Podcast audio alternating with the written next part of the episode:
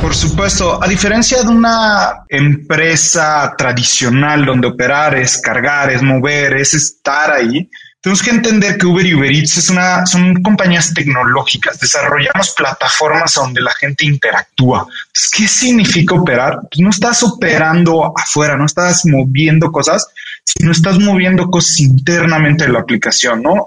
Entonces, cada vez que se construye, se diseña una nueva actualización, un nuevo producto que le llamamos para estas aplicaciones en que los usuarios están interactuando, hay que estar ajustando y rediseñando estos parámetros que manejan esta, esta plataforma, ¿no?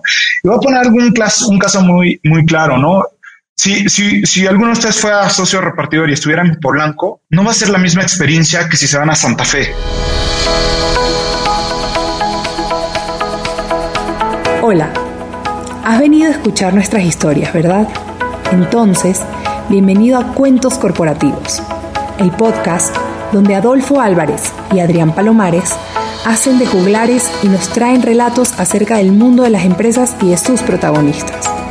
Prepárate a escuchar interesantes historias acerca del management, startups, compañías exitosas y fracasos empresariales. Pon a tono tus oídos y disfruta de este nuevo capítulo de Cuentos Corporativos. Y como todo cuento, este también empieza con un había una vez. Que lo disfrutes. Hola a todos, yo soy Adrián Palomares y les doy la bienvenida a Cuentos Corporativos, el podcast que relata la historia de mujeres y hombres que construyen, emprenden, innovan, se equivocan, fracasan y en la mayoría de los casos vuelven a comenzar. Yo soy Adolfo Álvarez y en esta oportunidad tenemos el gusto de presentarles nuestra segunda temporada que hemos denominado Aprender de los Grandes, donde vamos a darle cabida a las denominadas empresas constituidas. Se trata de compañías maduras y consolidadas, pero que han logrado reinventarse y adaptarse a los nuevos tiempos. Así que comenzamos este nuevo episodio diciendo como siempre las palabras mágicas. Había una vez un joven mexicano que decide estudiar ingeniería química en la Universidad Iberoamericana y posteriormente una maestría en administración de empresas por la Escuela de Negocios Booth de la Universidad de Chicago. Inició su formación profesional en la Bolsa de Valores Mexicana como analista de mercados en Grupo Bursátil Mexicano, GBM, donde se especializó en la implementación de proyectos de estrategia de negocios y optimización operativa. Diego Chico actualmente se desempeña como director de operaciones de Uber Eats en México, con la misión de supervisar y consolidar la operación, evolución y expansión de esta compañía. Diego ha laborado en Uber Eats cerca de tres años, iniciando su carrera como gerente senior de operaciones hasta su posición actual. Uber Eats, como bien sabemos, es parte de Uber y se enfoca en el mercado de comida a domicilio. Esta línea de negocio surge en Estados Unidos en el año 2015 como una aplicación independiente. En México, sus operaciones arrancan en el 2016 y maneja más de 25 mil restaurantes en todo el país. Bueno, bienvenido Diego a Cuentos Corporativos. Bienvenido. Muchas gracias Adrián, Adolfo, por tenerme aquí. Encantado de poder platicar con ustedes. Diego, pues primero nos encantaría conocer de ti. Platícanos un poco.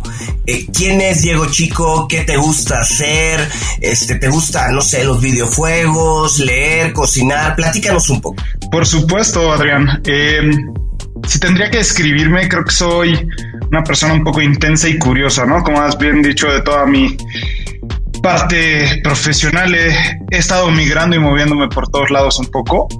En general soy muy fan del golf y en los últimos años mi esposa me ha empujado a correr fuera, ¿no? A correr en el bosque así. Aún no soy muy bueno, pero me encanta esta parte de salir a correr, específicamente porque es una actividad que tenemos en pareja y lo disfruto mucho, ¿no? Un buen, una buena corrida en reforma eh, los domingos cuando cierran eh, es algo que me puede encantar. ¿Aproximadamente eh, cuántos kilómetros corres? Poquito, voy entre 5 y 8. Ah, Estamos, muy bien. Sí, sí, mi esposa es la, la, que ha corrido más tiempo en su vida y la normalmente la ando persiguiendo, ¿no? Como siempre en la vida. ¿Tienes hijos? No, este, por el momento no tenemos hijos. Eh, nos hemos enfocado estos tres años cada quien a nuestras eh, carreras profesionales. La verdad es que estoy muy orgulloso de mi esposa. Mi esposa también ha tenido una vida profesional muy exitosa. Ella es eh, licenciada en economía, con una maestría en políticas públicas eh, y en algún momento llegó a ser subgerente del Banco de México. tiene una carrera bastante interesante también. Excelente. Oye, y mm, de tu carrera, ah, antes de, que hablemos de la cereza del pastel. Cuéntanos antes de que te dedicaras a repartir comida de los 25 mil restaurantes que hay en México. Eh, ¿Cómo fue tu vida profesional? Mi vida profesional, como te digo, soy bien curioso. Em, algo que siempre tengo en mente es que quiero estar aprendiendo cosas nuevas, cómo funcionan las cosas, ¿no? Entonces, ¿por qué ingeniería química? Me encanta entender a lo más básico de nuestro mundo, cómo funciona este mundo, ¿no? A nivel molecular, qué, qué cosa más increíble que entender por qué una cosa está en líquido y otra cosa está en sólido en un mismo lugar. De ahí este, entiendo que en un mundo, en el mundo que vivimos, la economía, eh, las finanzas es parte del DNA de todo lo que hacemos en esta vida, ¿no? Ellos han decidido tomar ese, ese, ese 180 e irme a, aprender un poco cómo funciona ese mundo. Estuve, como bien dices, un par de años en GBM y saliendo de la maestría estuve como banquero de inversión, ¿no? En Morgan Stanley, un año en Estados Unidos y otro en México, donde aprendí muy bien cómo se evalúan las compañías, ¿no? ¿Cómo se les pone ese monto que tanto vemos este, en Bloomberg y en todas estas cosas? Entender de dónde sale y cómo se genera ese valor. Pero al fin del día, lo que siempre me ha gustado ha sido la operación. Yo cuando era más chiquillo, a los 18 años, saliendo de prepa, fui emprendedor y tuve un par de empresas y me encantaba esta visión de crear, de desarrollar, de, de hacer algo nuevo. Y ahí es cuando me encuentro con, con Uber Eats y lo que estaba haciendo eso hace tres años. Diego, platícanos un poco eh, este, de, Uber, ¿no? Y en particular nos gustaría conocer de Uber Eats. ¿Cómo surge esta división? ¿Cómo es que de pronto pues se da la idea de pasar del negocio de, taxis, ¿no? Por llamarlo de alguna manera, al negocio de comida. ¿Sí? ¿Conoces esa, esa historia? Seguro. Eh, es una historia que me gusta mucho, me apasiona mucho no solo porque trabajo aquí, sino ya lo había leído antes y se me hace increíble, ¿no?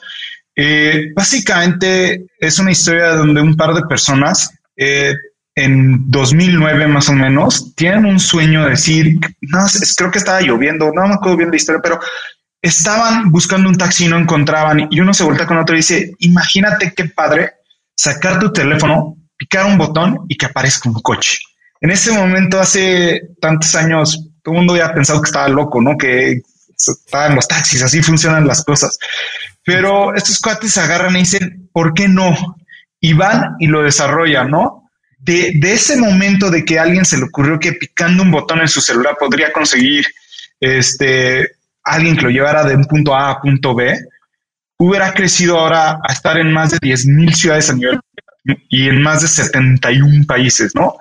En México específicamente, empezamos en 2013 y hoy ya estamos en 69 ciudades y contamos con más de 8 millones de usuarios entre Uber y Uber Eats. Y alrededor de 200 mil socios repartidores y conductores están afiliados a la plataforma.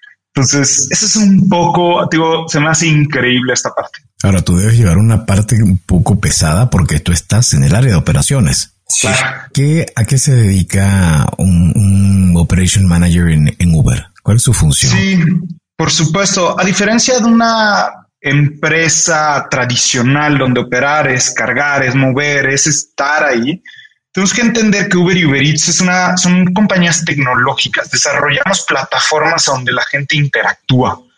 ¿Qué significa operar? Pues no estás operando afuera, no estás moviendo cosas, sino estás moviendo cosas internamente de la aplicación, ¿no? Entonces, cada vez que se construye, se diseña una nueva actualización, un nuevo producto que le llamamos para estas aplicaciones en que los usuarios están interactuando, hay que estar ajustando y rediseñando estos parámetros que manejan esta, esta plataforma, ¿no? Y voy a poner algún un caso muy, muy claro, ¿no? Si, si, si alguno de ustedes fuera socio repartidor y estuviera en Polanco, no va a ser la misma experiencia que si se van a Santa Fe. El puro hecho que es, Polanco es caminable, es fácil, es sencillo. Y en Santa Fe son calles más grandes, más coches, las vueltas son más largas. Las... Entonces, cada parámetro que estamos metiendo a esa aplicación para diseñar esa experiencia de nuestros usuarios tiene que ser única para las ciudades y para los lugares donde están. Entonces, ¿qué hacemos como operations managers? Constantemente estamos analizando data para optimizar estos parámetros, para mejorar la experiencia de nuestros tres usuarios, ¿no? Y, esto, y cuando hablo de tres usuarios, hablo comensales, socios repartidores y restaurantes. Al fin del día, cada una de estas partes interactúa con nuestra pl plataforma de cierta manera. Oye, Diego, y a ver, eh, ¿de dónde a dónde llega la, la, función de Operations Manager? ¿Incluye, por ejemplo, el reclutamiento de los socios repartidores? ¿Incluye, no sé, el reclutamiento de restaurantes? ¿O es enfocado totalmente a la aplicación? Eh, una parte muy importantes de, de, la plataforma es esa estabilidad de plataforma, ¿no? Entonces, si, si yo te llevo a decir que te lo pongo así, imagínate que yo abro una plataforma con todos tus restaurantes favoritos en Santa Fe, pero ningún socio repartidor quiere estar en Santa Fe, pues tú no vas a tener esa comida. De misma manera, si yo tengo en Polanco 100 mil personas que quieren repartir, pero ningún restaurante dado de alta, pues no sirve nada, ¿no? Entonces, esa estabilidad, ese es nuestro foco, asegurarnos de que tengamos suficientes clientes de cada una de estas tres partes para que esa interacción sea la mejor para todos, ¿no? Entonces, creemos que hay una necesidad entre todos los usuarios de tener ese balance para tener esa experiencia óptima. No te estoy buscando en mi Kindle el nombre del libro, eh, porque ahorita de memoria no lo recuerdo, pero es la historia de Uber y Airbnb, ¿no? La, cuenta la historia de Uber y Airbnb en paralelo porque parece que hay varios elementos coincidentes, fechas y todo. Pero voy a comentar algo que he puesto, quizás, apuesto y pierdo, pero puesto que no lo sabías. ¿Sabías que el primer código que se hizo de Uber se hizo en México?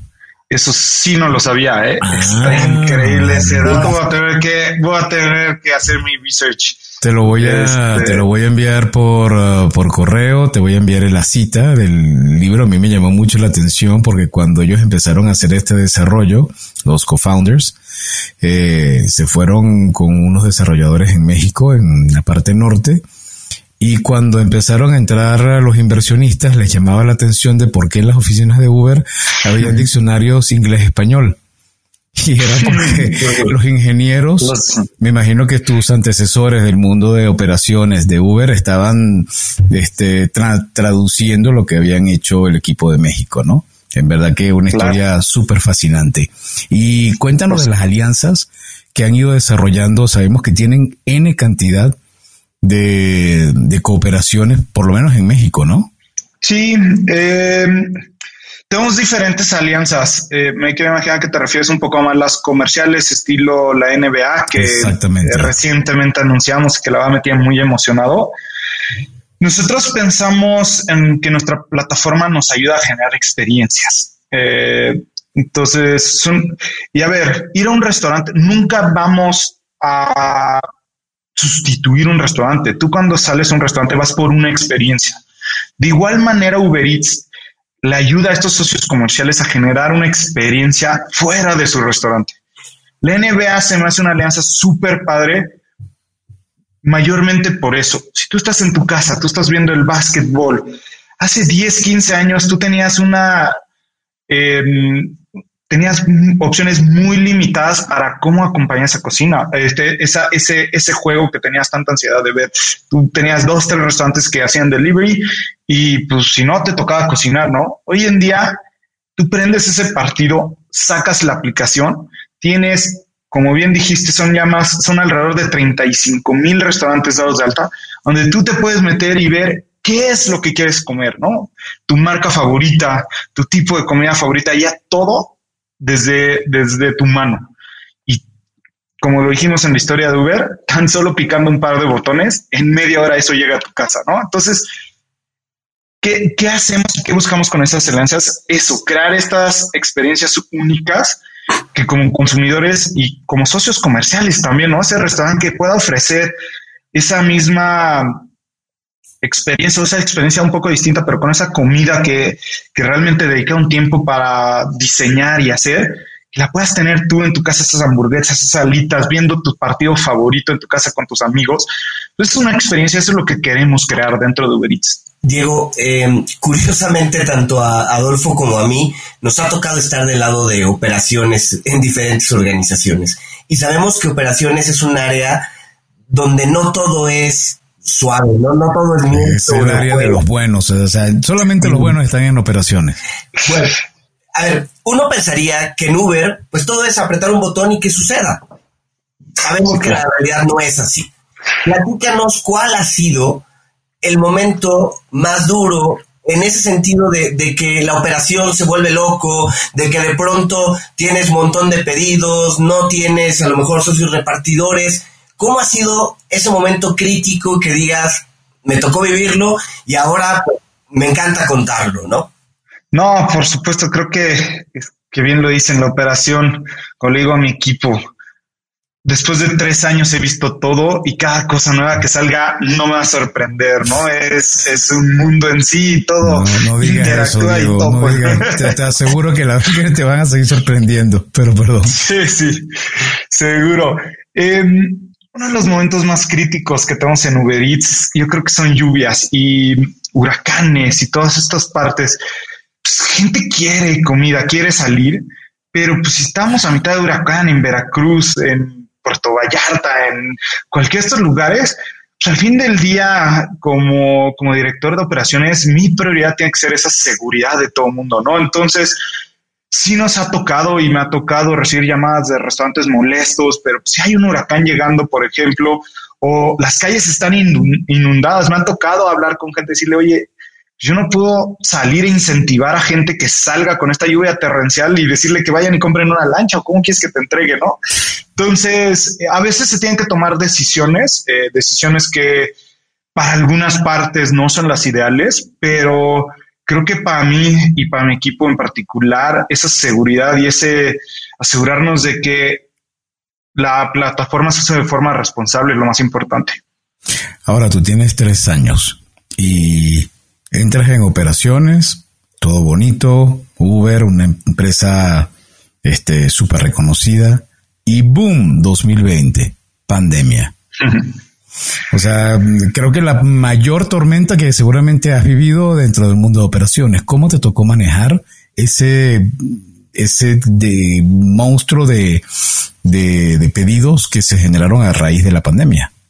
No, y, te digo, más que pedidos también tenemos que evolucionar, ¿no? La pandemia trajo complicaciones a la vida cotidiana eh, a principios de la pandemia era un poco, había muchísima incertidumbre, ¿no? Y cómo cuidamos y cómo mantenemos esa, esa, esa, pues esa, experiencia y, ese, y esa seguridad de todo el mundo, ¿no? Entonces, por supuesto, más allá de ese crecimiento, del que hablamos, este, hubo muchísimas cosas. ¿Cómo apoyamos? ¿no? Pues, oye, una de las cosas más importantes que pasó, todos los socios comerciales pues, tuvieron que cerrar sus puertas, ¿no? De un día para otro ya no podían aceptar a nadie. Entonces, eh, ha sido muy interesante cómo tuvimos que trabajar con nuestros socios comerciales, con el gobierno, con los socios repartidores, este, dar información a los usuarios de cómo interactuar con esos socios repartidores para mantener esta seguridad y poder ayudar a todo este ecosistema que nuestra plataforma da soporte, ¿no?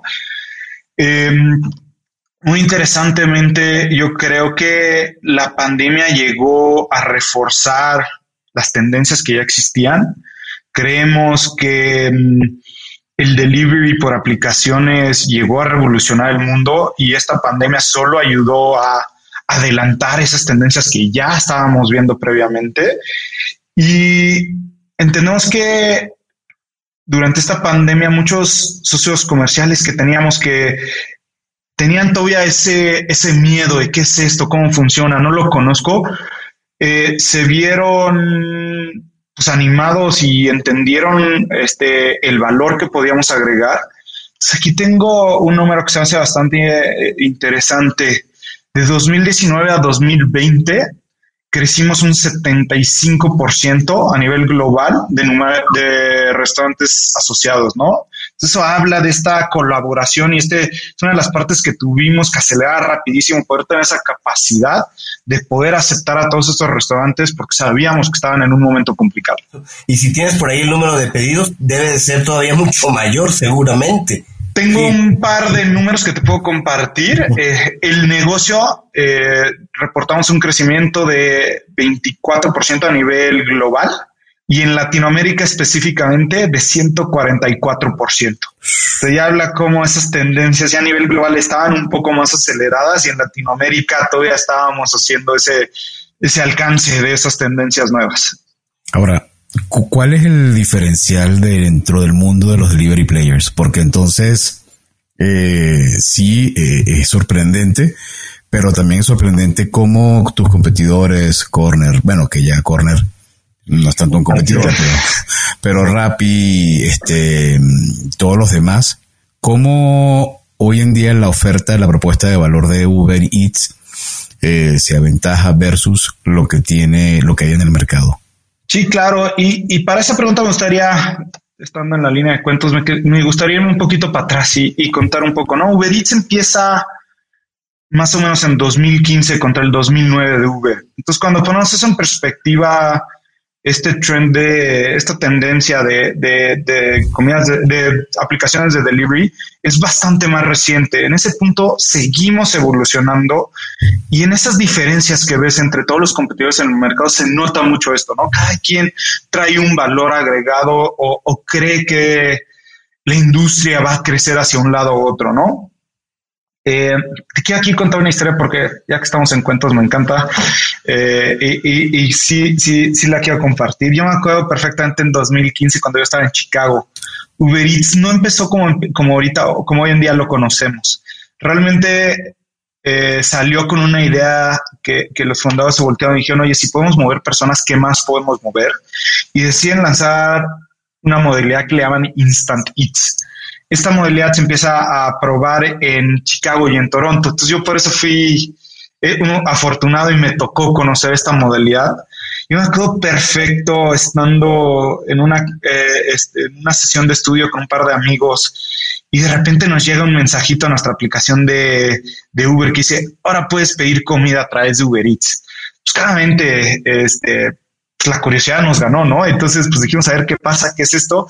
Le picamos y 20 minutos después salgo de, de, donde estábamos y ahí estaba el Uber con nuestras hamburguesas en la mano, calientitas, espectaculares. Este, no sé, se me hizo increíble. En ese momento, lo que se hacía es que se tenía una negociación con restaurantes particulares y eran menús muy chiquitos que rotaban día con día.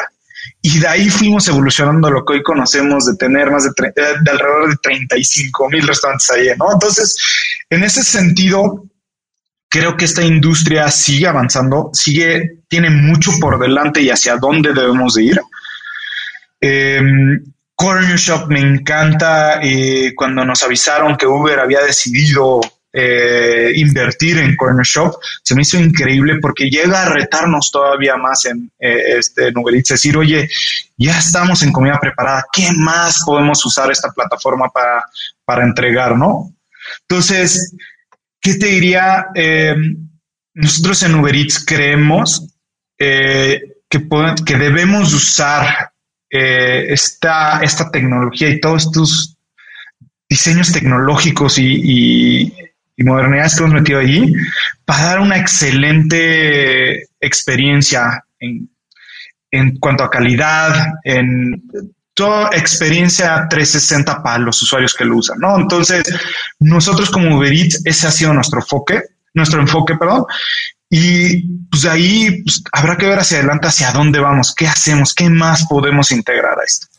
Diego, un tema que no es privativo de Uber Eats, pero es sobre todo de toda la industria de delivery y todo esto, es lo que se ha llamado ya la gig economy, ¿no? Donde se ha de pronto generado pues este gente que da servicios, gente que trabaja con diferentes plataformas y está de un lado a otro. Sabemos que ustedes recientemente han establecido nuevas políticas de seguridad y cuidado para los socios repartidores ¿Nos puedes platicar un poco al, respecto y, este comentarnos, bueno, cómo ha sido la implementación de las mismas?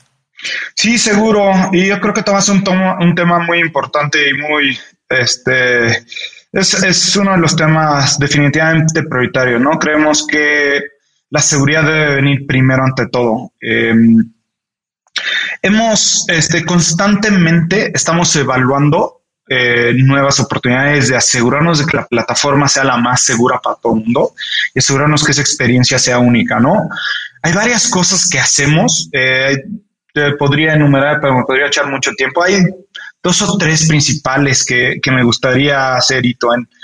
La primera es, este, tenemos habilitado para los socios repartidores un número de contacto de soporte 24/7 con una habilidad de conectarla, conectarse directamente al 911 si es que el socio repartidor necesitará y es y una opción de compartir esa esa ubicación con la policía, ¿no? Entonces entendemos que si un socio repartidor llega y está inseguro, tiene que tener su opción de a la mano, como todo, súper rápido, súper sencillo, de poder comunicarse con las autoridades y poder tener ese soporte de pues, de quien realmente lo pueda aportar, ¿no?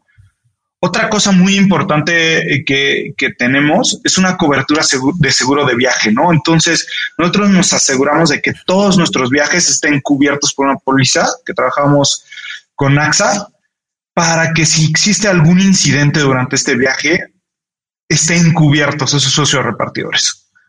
Fuera de eso, eh, trabajamos constantemente con diferentes ONGs. Eh, hay dos eh, que me gustan mucho. Tenemos una alianza con la Cruz Roja y Reacción por la Vida. Son dos organizaciones muy expertas en seguridad vial, ¿no? Entonces, constantemente entendemos que ya existen estos expertos, estas personas que tienen mucho más información y muchas más cosas, y andamos buscando cómo asociarnos con ellos para dar toda esta información a, a todos los socios repartidores. Wow. Y entonces eso me lleva a preguntarte, cómo mm, están expandiendo el modelo de, negocio y de las últimas cosas que hemos escuchado desde Uber Direct. Platícanos, por favor, de qué se trata y cómo ahora pivotean de no solamente tener comida preparada, sino poder pedir tu caja de chocolates. Por supuesto. Creo que viene muy en línea de lo que hemos estado hablando de cómo, qué más podemos hacer, qué más, cómo podemos usar esta, esta plataforma. Y constantemente estamos platicando, entendiendo las necesidades de los comensales, de los repartidores, pero también de nuestros socios comerciales, ¿no? Y cada vez escuchamos más que estos socios comerciales quieren cada vez más interactuar con nuestra plataforma de diferentes maneras, ¿no? Entonces, Direct es un ejemplo, pero también tenemos, no sé si han podido ver la aplicación, una opción de pick-up, de dining. Entonces, cada vez estamos inventando nuevas formas para que todos los usuarios tengan opciones. Direct eh, es un, vamos a hablar un poquito más de Direct, como lo sacaste. Es un ejemplo perfecto donde le probemos flexibilidad a los socios comerciales y les decimos, oye, nosotros tenemos eh, opciones, canales de venta y todo esto en la plataforma, pero si tú ya los tienes, tú también los puedes usar, ¿no? Entonces, ¿cómo usas nuestra tecnología para exponenciar tus propios canales de venta y salirnos un poco más allá de solo la comida entregada, solo lo que la plataforma está diseñando. Entonces, a ver, eh, eh, debo entender que en Direct lo que permiten es que un comercio, no necesariamente un restaurante, use la, los eh, socios repartidores de Uber Eats para entregar algún otro tipo de productos.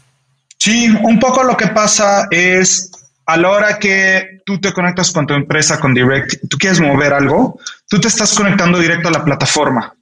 Entonces, tú estás entrando a este ecosistema que ya creamos y estás pudiendo contratar a esos socios repartidores para que entreguen tu producto sin importar lo que sea. Wow. Y, entonces, después de Uber o de, de Uber Direct, ¿qué viene?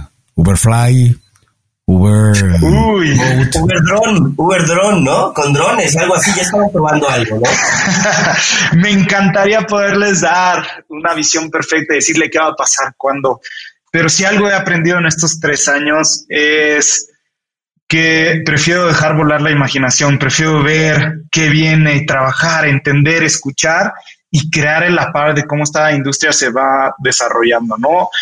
Em, siempre, todos los días estamos explorando nuevas oportunidades, nuevas formas de usar esta, esta plataforma tecnológica tan potente que tenemos. Entonces, los dejo con... Soñando e inventando posibilidades. pero, de todas formas no te eh, puedes escapar a la pregunta de cómo ves a Uber en los próximos cinco años? O sea, ¿hacia dónde sientes que, debemos estar a, la expectativa? Sí, y me gustaría em, usar una frase que tenemos en nuestra página que, me encanta porque me, me, llama mucho. Dice, creamos oportunidades al poner al mundo en marcha. Entonces, ¿hacia dónde vamos? Cualquier evolución que nos deje mover a gente, mover a cosas, mover la interacción que tenemos. Drones sé que es algo que se ha hablado, hay varias cosas que pueden pasar. Eh, por ahorita, más corto plazo, tenemos eh, Super, tenemos una alianza que hicimos con Grupo Caso para subir cosas como Sambons, todas estas cosas. Entonces, vamos a ver qué más podemos ayudar a nuestros socios mover con esta plataforma. Oye, Diego, eh, tanto Adolfo como yo venimos de la industria de vales de despensa, ¿no? Y por lo menos en mi caso, había marcada una, eh, pues una historia corporativa, un cuento corporativo de justo de la entrega, ¿no? Y contaban que había un cliente al que se le entregaban vales cada seis meses y que la entrega al final tenía que hacerse en burro, porque no había otra forma de llevar los vales sino que tendría que llegar en burro. Y esa era una historia que pasaba de, ahora sí que de boca en boca en la organización, como un acto heroico de quien llevaba los vales para esta institución gubernamental que tenían que llegar en burro para poder llegar allá. ¿Cuál es esa historia heroica, ese cuento corporativo de Uber Eats que ustedes están siempre recordando porque los enorgullece, porque los hace sentir parte de, porque los hace eh, pues llegar, digamos, a la parte, a la parte más honda de, de, lo que significa ser parte de Uber Eats. ¿Cuál es esa historia? Uy, eh, este, tengo un cuento, pero yo, a mí me lo contaron la persona a la que le sucedió y me encanta, me orgullece mucho. mucho. Eh, durante mis primeros tiempos en la empresa me tocaba mucho ir a conocer a socios repartidores, ¿no? Estaba en ese, en ese ámbito y me tocaba escuchar un poco sus historias. Y hay una historia que me fascina. Eh, conocí a, a, un socio repartidor venezolano que no tenía una pierna. Y platicando con él de cómo acabaste aquí, qué haces, me platicó un poco su historia de cómo tuvo que salir de Venezuela, eh, cómo perdió todo, llegó a México sin tener absolutamente nada y pues con esta necesidad de mantener a su familia, ¿no? Y me dice, y me cuenta una historia que, que a mí me llena mucho, eh, me dice, pues llego y pues veo que existe Uber, Uber Eats, que puedo repartir y pues yo, yo sé andar en moto, entonces un día me aparezco en las en los centros de atención de Uber Eats. Y pues yo pensando decir, diciendo, se decía, yo, yo pensando que me iba a decir, uy, no tienes pierna, no puedes, que esta persona entra, que lo atienden, que están con él. Y si de repente 20 minutos este, después estoy afuera de, este centro de atención con mi aplicación dado de alta y me llega mi primer orden. dice, eso, eso me llena muchísimo porque eso es lo que queremos crear. Es una plataforma que la gente tiene esta flexibilidad y esta habilidad de interactuar a su manera, en sus condiciones. Entonces, es uno, digo, a mí me lo contó tal cual, es algo que yo cuento mucho a la gente más que no entra, pero eso es lo que estamos creando, creando oportunidades a nuestros socios comerciales, creando oportunidades a los socios repartidores que no tienen más y creando experiencias únicas a, a los comensales. Entonces, esa es la que los dejo. Esa es la que, esa es la que nunca se va a olvidar. Bueno, yo te voy a dar otra, otra para que la atesores en tu historia de, de anécdotas de Uber Eats. Una familia de venezolanos que están en Costa Rica deciden incursionar en el mundo del Dark Kitchen. Eh, de Uber Eats es su plataforma para distribuir las arepas, cachapas, etcétera y gracias a cómo va dando la atracción de su restaurante y va gustando tanto, eso los llevó ya a montar su restaurante en San José de Costa Rica. porque pudieron probar gracias a la plataforma de Uber Eats que definitivamente lo que ellos estaban ofertando en su menú estaba gustando en la zona donde vivían. Te hablo la historia de mi hermano y de mi cuñada. Entonces, en verdad que son plataformas que ayudan a la gente a, brincar, a potenciar y a probar antes de darse un tortazo y, y fallar, ¿no? Entonces, en verdad, enhorabuena por lo que han construido. Muchas gracias. Me encantan estas historias. Eso es lo que me llena y eso es lo que me emociona de trabajar aquí. Esas asegurarnos de que estamos creando oportunidades para la gente. Diego, como, como sabes, esta segunda temporada de Cuentos Corporativos se llama Aprender de los Grandes. ¿Qué consideras que ha hecho Uber Eats para reinventarse, para adaptarse a los nuevos tiempos? Y a lo mejor no es algo que ha hecho puntual, sino cuál es la dinámica que tiene Uber Eats en el día a día con tal de estarse reinventando y adaptándose en todo momento. Seguro, yo creo que lo más importante aquí es que, ¿cómo, lo pondría? Que siempre, que no, nunca estamos cómodos. Algo que he visto como una constante dentro de Uber y Uber Eats es que todos los días nos estamos forzando a pensar qué se podría cambiar, qué podría ser mejor, qué, qué es lo que viene hacia adelante.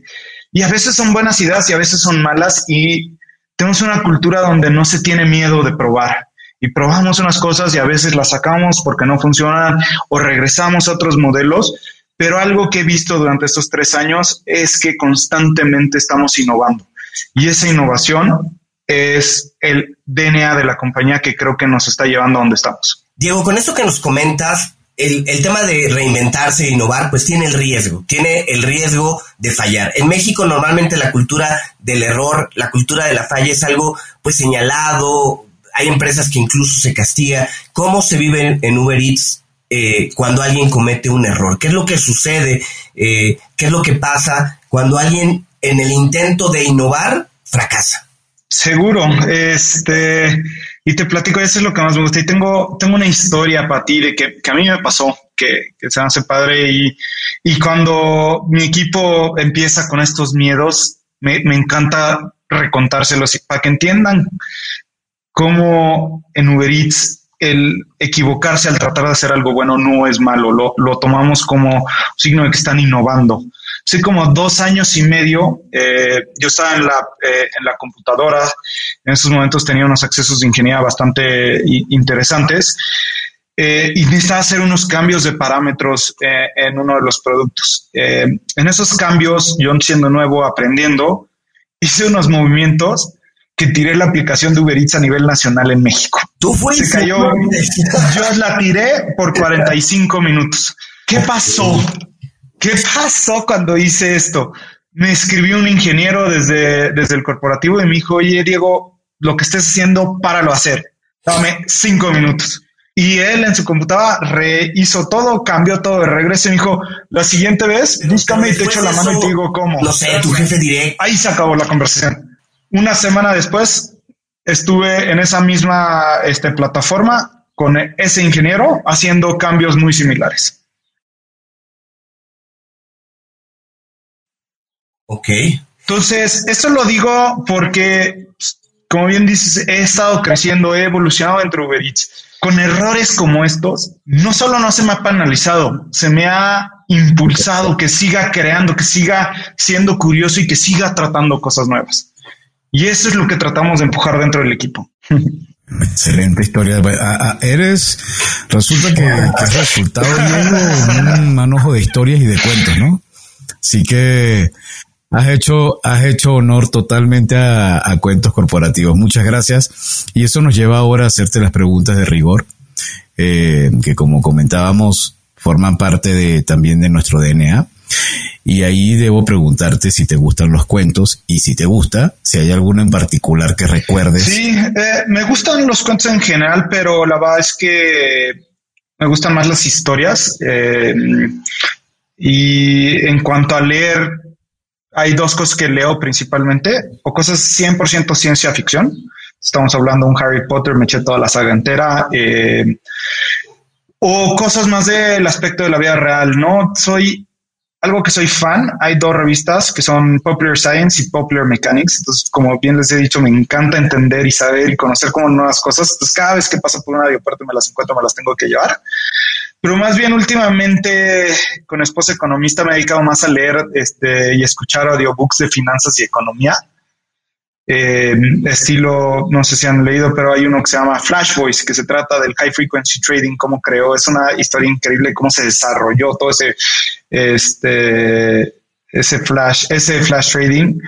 Em, otra que se llama When Genius Fails, esa me encanta, es un fondo de inversión que valió, llegó, llegó a valer 100 billones de dólares y luego quebró. Y es impresionante, es una historia, es un cuento, bueno, es una, una historia basada en real estos cuates contrataron a la gente más inteligente y crearon este fondo de inversión con unos retornos increíbles, pero por no cambiar, por no darse cuenta que el mundo estaba cambiando, pues es algo que se cae y es una y lidera una crisis. Pero la verdad, la verdad, la verdad, si hubiera un libro que tuviera que recomendar como tal, hay uno que se llama Firefighting, The Financial Crisis and Its Lessons. Habla justo de la crisis financiera del 2008 y fue escrita por tres actores principales de la economía de Estados Unidos que hicieron frente a este momento, ¿no? Son Ben, ben Bernanke, Timothy Geithner y y Henry Paulson, ¿no? Son gobernador del Banco Central de Estados Unidos, el presidente de la Reserva Federal de Nueva York el secretario de Tesorería, y todo lo que tuvieron que hacer para que ese 2008 no fuera esta crisis de, que sucedió hace 100 años. Diego, ¿alguna aplicación móvil o gadget tecnológico que recomiendes? Y no se vale Uber Eats. No vale Uber Eats y Corner Shop es lo que más uso. Este, no es por estar adentro, me encanta y, soy fan. Eh, pero si tuviéramos que quitar esas dos, em, como gadget, este, desde que mi esposa me empezó a empujar a correr eh, el, reloj Garmin, soy fan. Eh, es lo que uso de diario y es lo que uso para ejercicios. Y aplicación, últimamente me he estado metiendo mucho a Masterclass. No si la conocen, es una aplicación que da cursos expertos. Específicamente en el área de cocina le he dedicado mucho tiempo. El este, Texas Style Barbecue ahorita es lo que quiero aprender y, me estoy clavando muchísimo. Eh, en esa aplicación hay un, un, chef muy célebre de Estados Unidos que se llama Aaron Franklin y eso es lo que él he estado dedicando muy tiempo en mi celular. Excelente. Y si te tuviéramos que consultar acerca de dos o uno o tres empresarios o emprendedores o empresas latinoamericanos, que tú digas, hay que ponerles el ojo, hay que seguirlos, ¿a quiénes escogerías? Sí, la primera que, que tendría que decir es Corner Shop, ¿no? Y es, parecería un poco obvio, pero lo que me encanta de esta plataforma es que llegó a enseñarnos en Uber Eats que había muchísimo más que entregar que nada más comida preparada, ¿no? Entonces nos ayuda a evolucionar, nos ayuda a seguir pensando fuera de la caja y ver hacia dónde vamos. Eh, mueve super farmacias, empieza y pues, mismo ahí que empieza a crecer direct, ¿no? Oye, no es solo comida preparada lo que la gente está buscando y lo que los socios comerciales están buscando mover. Entonces, ¿cómo usamos esta plataforma para mover tanto más? Otras dos que me vienen mucho a la mente son Clip y Kavak. Clip también llegó a, con una tecnología disruptiva a cambiar el mercado, ¿no? Nosotros teníamos que ir al banco a comprar estas terminales, tener dos, tres terminales en nuestra tienda y de repente dice Clip, no, toma, compra este aparatito, pónselo a tu celular y acepta tarjeta de crédito donde tú quieras. Se me hace algo increíble. Y cada viene a hacer lo mismo, ¿no? En el, en el sentido de los, de los coches usados. Es, oye, no debe ser una experiencia donde vas a una y de repente tu coche usado es un problema venderlo ve, ve acá y, te vendemos la experiencia entera, ¿no? Todas estas empresas lo que tienen es que cambian cómo, cómo los, mexicanos interactuamos en nuestra vida y cambian nuestro estilo de vida y eso es lo que me encanta de estas compañías. Y, si alguien está escuchándonos y tiene más curiosidad por Kavak, pues pueden ir a nuestro episodio 35 y ahí tenemos conversación con Carlos García o Tati, ¿no? Eh, la verdad es que es muy interesante, muy interesante. Diego, ¿dónde se te puede contactar? Si alguien quiere seguir esta conversación, si alguien quiere seguir con la plática de cuando bajaste la aplicación 45 minutos, ¿dónde te puede contactar? Yo diría que lo más fácil es LinkedIn. Generalmente estoy ahí y ahí reviso mis mensajes, entonces sería la forma más fácil y directa. Y bueno, Como toca un mensaje final, te, doy un tip. Eh, la mayoría de, de, nuestra audiencia son business developers, son emprendedores. ¿Qué mensaje le darías a estas personas que están a un paso de dar eh, ese brinco y, quizás requieren una motivación de parte de una persona como Diego Chico. Seguro. Y quiero agarrar en línea eh, un poco el título del podcast, ¿no? Yo en mi mente un cuento crea una historia y una historia es creada por personas, ¿no? Eh, Uber Eats está cambiando la historia con Clip, con Kavak. Entonces, y viene de sueños disruptivos que nadie más pensó.